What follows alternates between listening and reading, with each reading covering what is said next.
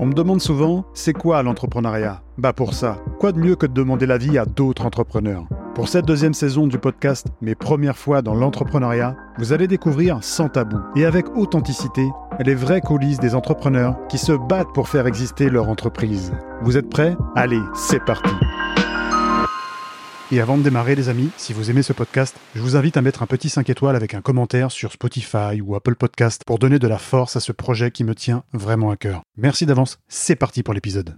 Hello à tous, très heureux aujourd'hui d'accueillir mon nouvel invité qui va nous parler de son expérience entrepreneuriale avec 5 de ses premières fois. Mathieu Dumas-Delage qui nous rejoint dans cet épisode. Mathieu, merci d'avoir accepté l'invitation. Si tu peux nous dire qui tu es, quelle est ton activité et nous dire ce qui te motive aujourd'hui en tant qu'entrepreneur. Ben, bonjour à tous. Euh, donc ouais, Mathieu Dumas-Delage, 34 ans, euh, entrepreneur depuis 10 ans maintenant. Euh, mon activité, donc moi j'ai plusieurs sociétés qui ont qui sont dans le milieu des logiciels, voilà, des, des SaaS. Et, euh, et, donc principalement, nous, notre conviction de, de groupe aujourd'hui, c'est de, de, commercialiser des logiciels utiles et nécessaires à l'économie, qui font gagner du temps aux gens. Utiles et nécessaires à l'économie, est-ce que tu peux nous en donner un peu Ouais. plus en détail pour qu'on puisse bien comprendre? Ouais, alors on a on a Deltic, euh, qui est la première société que j'ai fondée il y a 10 ans, qui donc euh, commercialise un logiciel de dématérialisation de documents. Donc l'idée est simple, c'est on, Yes. on prend 40% des tâches admin de n'importe quelle société et on automatise ces tâches-là qui sont souvent à faible valeur ajoutée, de la saisie, du rangement, euh, de la validation, etc. Et on a Progemi, euh, qui est un ERP pour les constructeurs de maisons individuelles, les promoteurs, les maîtres, les maîtres d'œuvre. Voilà, qui est plutôt euh, du coup un outil du quotidien qui facilite la vie pour les métiers de l'immobilier. Ok, impeccable comme présentation, donc très IT tout ça, très orienté IT. Bon, c'est vrai qu'à l'époque, moi, quand j'étais dans cette phase de prospection, de télémarketing, mes clients étaient des éditeurs, des ERP, tout ce qui touche à l'archivage et tout. Donc c'est vrai que tu aurais pu être un, de mes clients. J'aurais pu te démarcher, tu aurais pu recevoir un jour un appel de prospection de ma part. Mais c'est pas le but, c'est pas le, le- le sujet aujourd'hui. Euh, on va parler d'une de tes premières fois. On commence avec ton premier moteur, premier booster. Qu'est-ce qui t'a motivé en fait à te lancer dans l'entrepreneuriat Si tu peux nous en parler? Ouais, avec plaisir. Euh, alors moi, ce qui m'a boosté en fait, c'est que donc suite à mes études, euh, je suis tout de suite rentré dans une boîte, une grosse boîte américaine. Euh, j'ai suivi, euh, malgré le fait que j'étais déjà un rebelle, j'ai suivi le parcours un peu traditionnel, grosse structure, faut aller gagner de l'oseille, etc. Et, donc, bah, ça a plutôt bien marché. hein. J'ai fait mes gammes pendant quatre ans dans cette boîte, j'ai pris pas mal de postes, etc. Sauf qu'en fait, il me manquait un truc, quoi. C'est-à-dire que du coup, j'ai gagné beaucoup d'argent assez jeune, donc j'avais atteint le but de la vie, quoi. C'est-à-dire, on m'avait dit, putain, faut faire du fric, c'est là que tu seras heureux. Et du coup, je me dis, merde, je suis pas heureux, en fait. Euh, et j'ai compris que le format de cette boîte-là euh, me convenait pas du tout, en fait.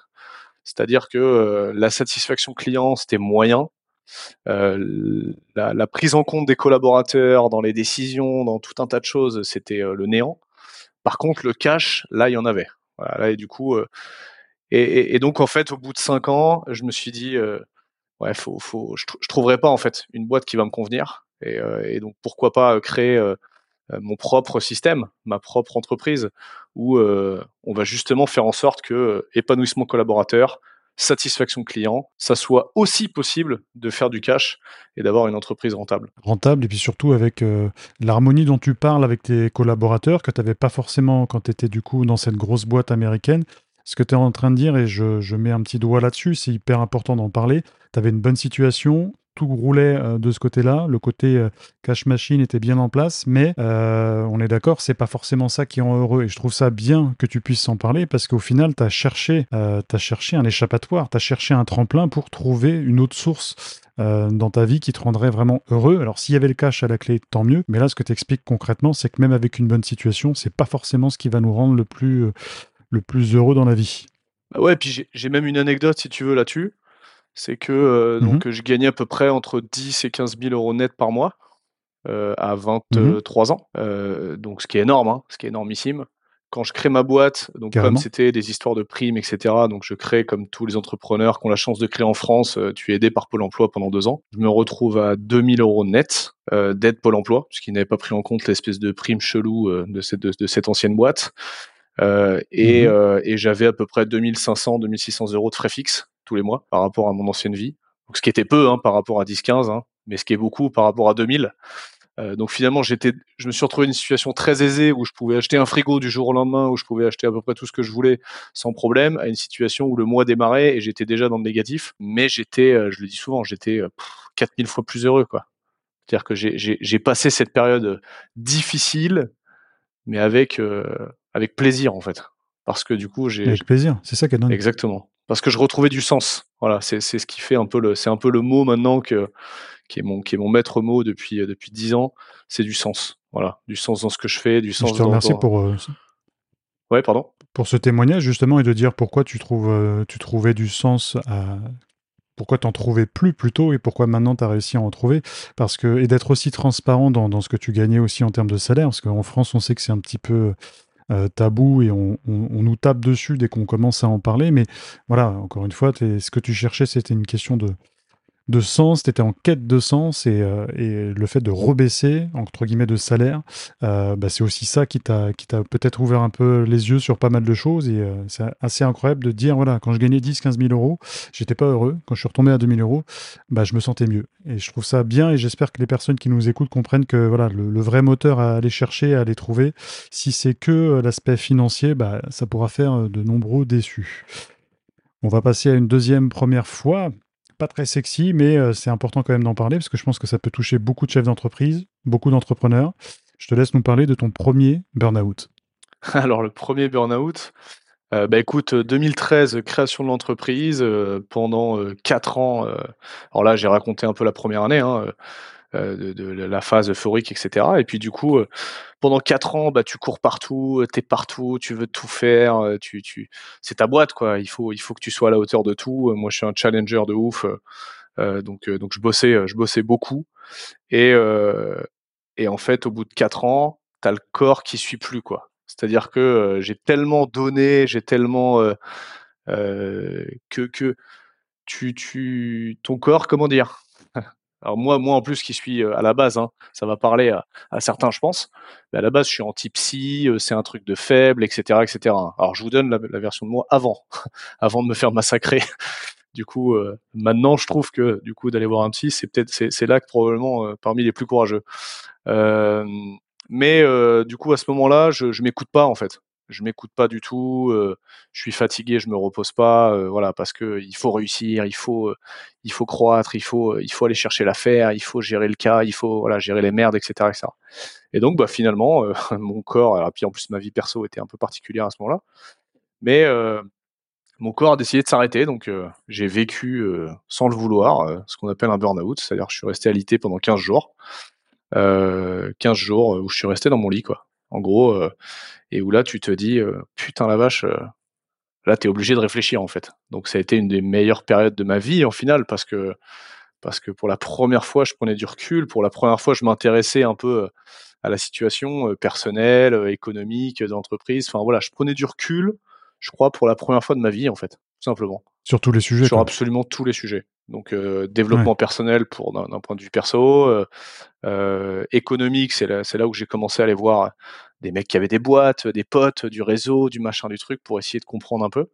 Et, euh, et je voudrais mmh. partager une phrase euh, qu'on applique aujourd'hui depuis cette époque d'un très bon ami euh, qui m'a dit bah tu vois en fait quand tu quand tu crées une entreprise c'est un peu le, marathon et tu cours tu cours tu cours tu cours tu cours tu cours et tu as l'impression que si tu t'arrêtes bah tu, vas perdre du temps en fait si tu t'arrêtes de courir mmh. sauf que bah du coup arrête-toi construis essaie de voir comment tu pourrais construire un vélo par exemple ça va te prendre du temps mmh. de t'arrêter, de construire le vélo. Par contre, à un moment, du coup, tu vas rattraper le mec qui est en train de courir.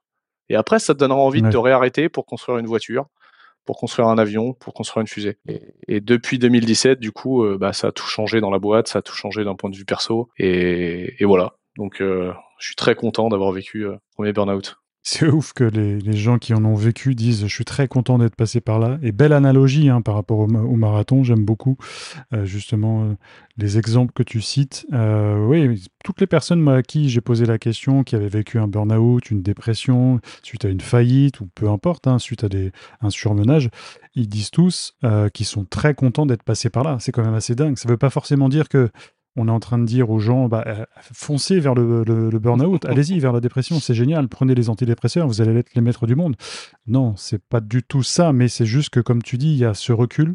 parce que tu t'arrêtes, parce que le corps dit stop, et parce que quand tu t'arrêtes, en fait, tu penses à plein de choses ou à plein de sujets auxquels tu n'avais pas forcément t'arrivais pas, t'arrivais pas à y penser tout simplement. la lumière, elle s'éteint hein, quand ton, stop, quand ton corps, pardon, il dit stop.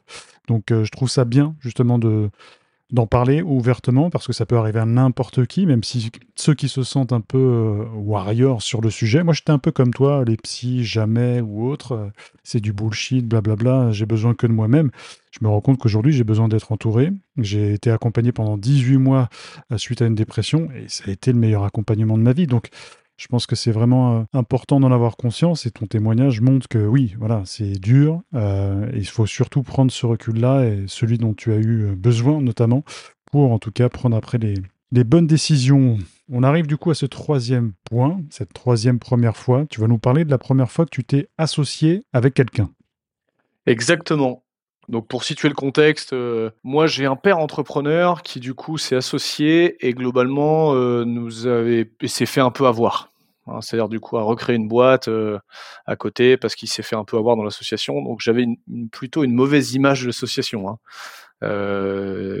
et donc bah, globalement, voilà, moi j'étais parti en optique de jamais m'associer, comme tu disais tout à l'heure. Hein. Toi-même, tu vas te faire tout seul, tu vois ce truc-là de détermination, etc. Et, euh, et, euh, et bah, c'est suite à 2017, encore une fois, hein, où du coup je change de paradigme complet. Et, euh, et en fait, je remarque que bah, y, a, y a un mec dans la boîte qui est là depuis euh, deux ans déjà, qui est arrivé chez nous euh, à l'époque où du coup on était trois, deux, ouais deux, qui se défonce, voilà, qui a pas hésité à quitter Paris pour venir habiter à La Rochelle, pour venir travailler à, à la boîte pour pas grand chose, un super projet mais pas grand chose. Et puis c'est un mec qui comptait pas ses heures et qui bossait vraiment. Euh, qui s'appelle Arnaud, qui est toujours mon associé, qui est, on est associé même sur plusieurs sociétés aujourd'hui. Et, euh, et donc naturellement, en fait, je me suis dit, bah allez go, euh, je vais casser un peu toutes mes croyances et je vais lui proposer de prendre 10% de la boîte. Et, et je me rappellerai toujours de son de sa réaction quoi c'est à dire que du coup moi j'avais peur qu'il qu voit ça comme putain il essaie de m'arnaquer j'en sais rien en bienveillance je, je voulais pas qu'il je voulais surtout qu'il interprète de la bonne manière et lui il l'a vu comme une reconnaissance de fou. Quoi. Il n'a il a pas hésité à me suivre dans cette aventure un peu folle. Surtout que tu lui as proposé sans que lui vienne te demander quoi Exactement, ouais. Exactement. Ouais, c'était d'une logique en fait. C'est euh, c'est la méritocratie. C'est c'est vraiment mon, mon, mon, vecteur de bataille dans tout. Et, et donc euh, je voilà. C'est aujourd'hui on propose aux gens de les augmenter. On n'attend pas que les gens viennent euh, pour dire je mmh. dégage plus de valeur dans mon travail. donc c'est c'est ça ça coule les sources en fait. Donc euh, voilà. Et donc il, s'est engagé, il a fait un prêt. Il n'était pas sûr de pouvoir rembourser son prêt avec des dividendes, puisqu'à l'époque on devait faire, euh, je sais pas, 150 000 euros de chiffre d'affaires. Et euh, mmh et voilà, il n'a pas hésité. Donc ça, c'était un super souvenir qui m'a donné envie, en fait, finalement, de m'associer sur aujourd'hui toutes les structures sur lesquelles je suis, quoi. C'est génial. C'est super parce que tu disais, ça a fait sauter un petit peu mes croyances limitantes avant. Donc ça veut dire qu'avant, bon, l'association, c'était nada. Euh, jamais j'ai envie de penser. Et au final, il y a eu des opportunités, il y a eu un profil qui a, bah, qui a, qui t'a ouvert les yeux sur euh, ce que pourrait être l'association. Au final, ça s'est très très bien passé. Donc, euh, c'est plutôt une bonne chose de remettre un peu en cause, entre guillemets, ces, ces croyances qu'on pouvait avoir limitantes au, départ. Absolument. Il n'y a que les cons qui changent pas d'avis, hein, comme on dit. C'est ce qu'on dit, apparemment. c'est ce qu'on dit. Il n'y a que les cons, les abrutis. Puis apparemment, sur LinkedIn, il y a beaucoup de cons et je suis pas sûr qu'eux, ils changent, ils changent d'avis. je dis ça par rapport à, à des manières de penser qui sont assez fermées parce que toi, quand tu parles, justement, as ces barrières limitantes, tu les fais sauter. Et quand tu vois un petit peu le réseau socio-professionnel, bon, tu te rends compte que voilà, c'est quand même assez fermé et qu'il n'y a pas assez d'ouverture. Je trouve ça dommage. C'était juste une petite aparté, c'était pas prévu, mais je trouvais ça intéressant d'en parler. On va parler du coup euh, de ton premier achat d'entreprise très intéressant ce que je viens de dire, parce que ça veut dire que tu n'as pas qu'une seule entreprise. Là, on t'écoute depuis tout à l'heure à, nous parler de, cette société qui existe depuis 10 ans, mais après, euh, tu t'es un petit peu euh, ouvert à d'autres opportunités, donc euh, je te laisse nous en parler. Ouais, en fait, du coup, donc, donc cette culture d'entreprise forte qu'on a, où on base vraiment l'épanouissement collaborateur, la satisfaction client et le cash, j'ai voulu donc au bout de huit ans en fait où, on a structuré donc Deltic, on était à peu près une vingtaine et moi j'ai voulu me lancer un challenge de, de, faire de la croissance externe. Et donc et donc il y a un challenge qui s'est ouvert à moi en fait qui était une entreprise qui existe depuis 37 ans qui est Progemi euh, avec une culture d'entreprise assez différente, hein, euh, les horaires, les trucs, les machins et tout, euh, mais avec des super gens. Voilà, moi, j'ai adoré les gens euh, parce que je les connaissais déjà depuis un petit moment. euh, C'était un client, bref. Et donc, j'ai voulu tester de dire cette culture particulière qu'on a, est-ce que est-ce qu'elle est possible euh, de le faire dans une boîte en place depuis 35 ans avec des gens qui sont aussi du, d'une autre génération? Voilà, il y avait des, il y a des gens chez Progemi qui ont 25 ans d'ancienneté, euh, qui approchent la cinquantaine ou qui la dépassent. Euh, est-ce que ça marche? Est-ce que ça marche qu'avec les jeunes, comme on me le dit finalement, même si on n'est plus si jeunes hein, tous Euh, Et est-ce que du coup ça pourrait pas marcher avec toutes les générations quoi? Et, euh, et donc je me suis lancé le challenge en 2022. J'ai racheté donc euh, cette entreprise et euh, et donc, euh, bah, c'est un nouveau challenge. Hein. Tu rachètes une boîte, tu as plein de trucs. Comment, tu, est-ce que tu vas arriver avec tes gros sabots? Est-ce que les gens vont te, vont te détester parce que tu vas, tu vas quasiment tout changer, hein, ce qui a été fait à peu près? Euh, et en fait, euh, bah, ça s'est extrêmement bien passé. Voilà, ça a été fait euh, dans un rapport win-win. Euh, j'ai d'abord moi essayé de me faire accepter dans cette boîte, même si tu l'achètes et qu'elle t'appartient. J'estime que du coup, c'est d'abord à toi de prouver que les gens peuvent te faire confiance. Donc ça s'est fait comme Ouais, ça. T'arrivais et- pas en terrain conquis. Ouais, et puis du coup aujourd'hui c'est un régal. Ouais, je, je, je me régale en fait à, avoir un peu euh, toute cette équipe là qui m'accompagne dans tous ces projets, dans, qui sont complètement différents de ce qu'ils pouvaient faire avant. Euh, donc voilà, donc ça c'était une super expérience. Ça m'a donné envie de de- d'en faire d'autres. Ça m'a donné envie de, de de continuer de grandir sur ce modèle-là du coup euh, où euh, le salarié ne- n'est pas nécessairement en conflit avec le management et la direction. Tout peut se faire ensemble euh, sans forcément aller jusqu'à l'entreprise libérée. Voilà. Et, Mm. euh, et avec cette, cette satisfaction client, et à la fin, du coup, ça donne aujourd'hui euh, deux sociétés euh, rentables. Euh, donc, euh, donc c'est pas incompatible, messieurs dames. Hmm, super, c'est bien de le dire parce que tous euh, ensemble, comme tu dis, employés, employeurs, c'est possible. Je pense qu'après, il faut bien sûr trouver l'équilibre, la bonne communication, euh, ce que tu as très bien fait du coup après ce rachat parce que t'as- tu t'es pas imposé, entre guillemets, tu as, proposé une autre méthodologie, surtout euh, pas forcément évident avec des personnes, comme tu dis, qui sont en place depuis des années. Donc euh, c'est quelque chose qui a été accepté, mais parce qu'aussi je pense que tu as eu la bonne attitude, la bonne approche, c'est que tu n'as pas cherché non plus à, à l'imposer. Et la preuve, c'est que ça s'est super, super bien passé. Donc euh, c'est que c'est possible. Malgré que le, qu'on, sache que le, le- le changement, l'être humain, il est un peu réfractaire à, à ça en règle générale, c'est surtout une question de communication et, Et et d'approche. et de bonnes relations, et de franchise, et de, et de beaucoup de choses. Et d'é- et d'é- et d'éviter un peu toutes ces espèces de barrières pro euh, limitantes. Euh, Je Hmm. peux pas dire ça à mon patron, je peux pas dire ça à mon salarié, je peux pas. euh, voilà, il y a une espèce de règles, de codes, un peu comme le, le- le- le vestimentaire, où on a vu que les startups ont éclaté Ouais, euh, le fait qu'il n'y a plus besoin d'être en costume, être en costume chemise pour pour avoir de la valeur. Tu vois ce que je veux dire? Un mec en un mec en capuche peut faire aujourd'hui une licorne à, à plusieurs milliards.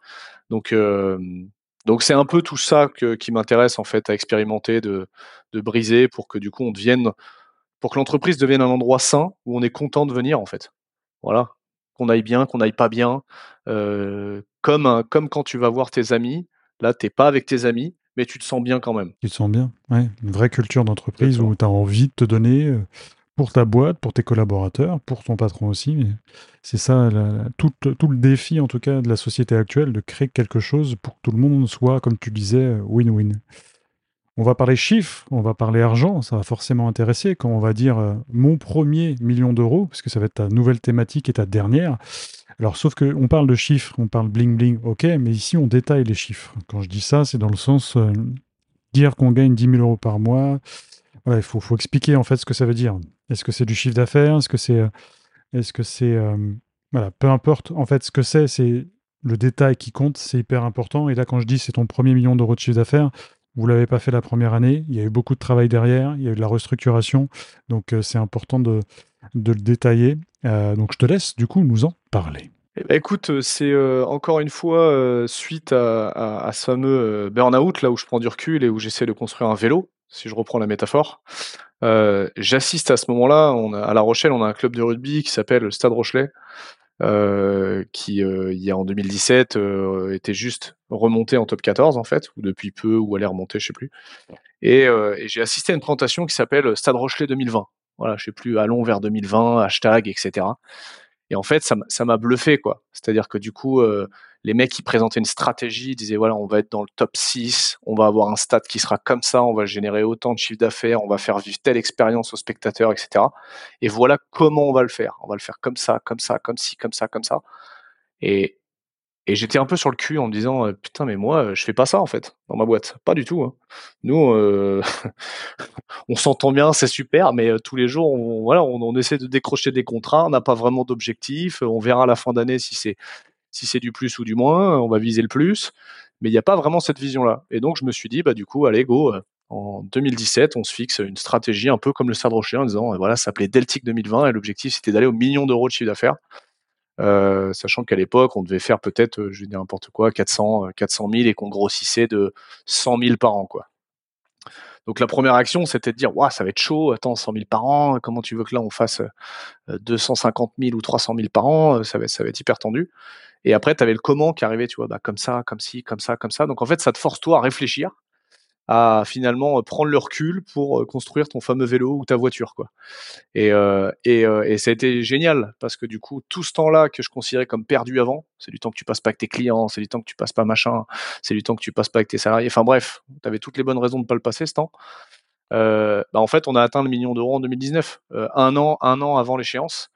Euh, parce que euh, on a une équipe qui derrière croyait parce qu'il y avait une certaine logique. Comme moi, j'avais assisté à, ce stade rocher en me disant ouais, en fait, ils vont y arriver, c'est logique, c'est rationnel ce qu'ils sont en train de dire.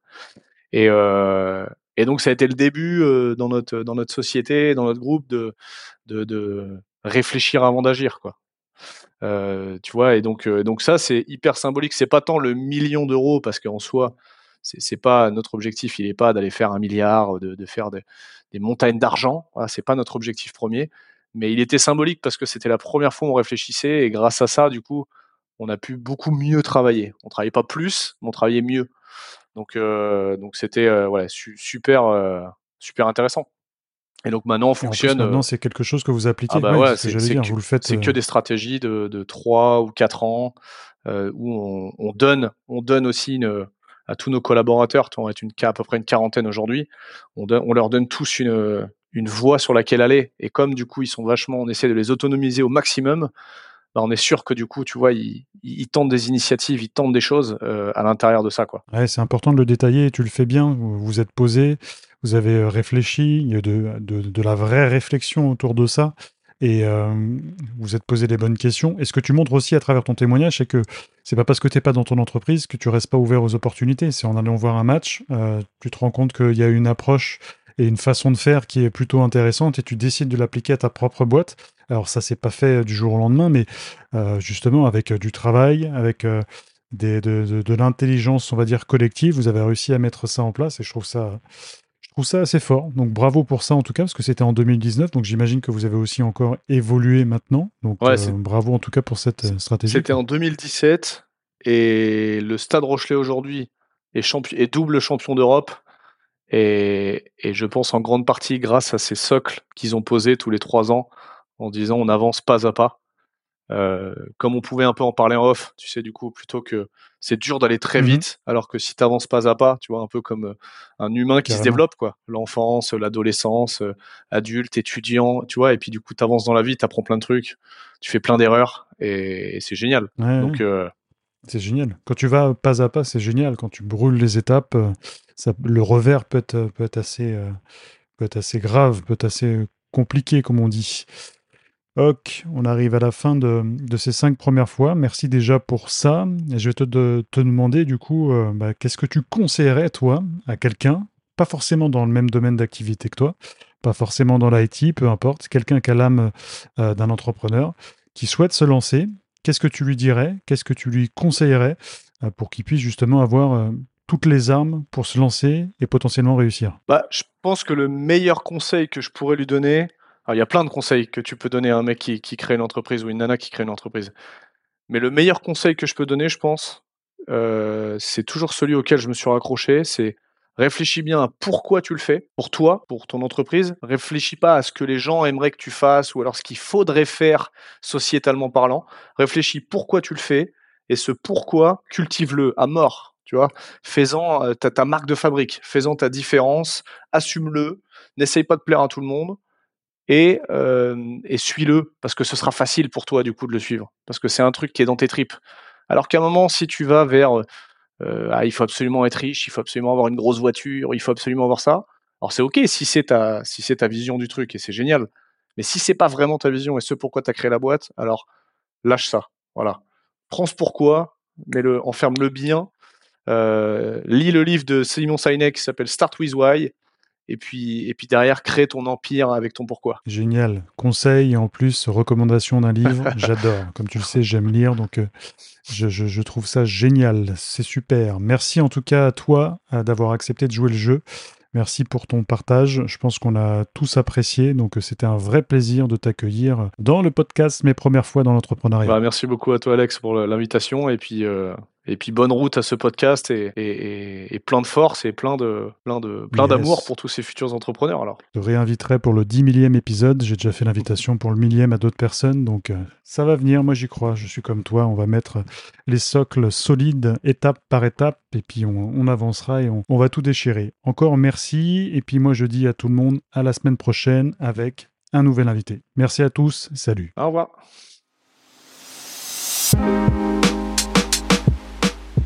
Vous aimez ce podcast, je vous invite à mettre un petit 5 étoiles avec un commentaire sur Spotify ou Apple Podcast pour donner de la force à ce projet qui me tient vraiment à cœur.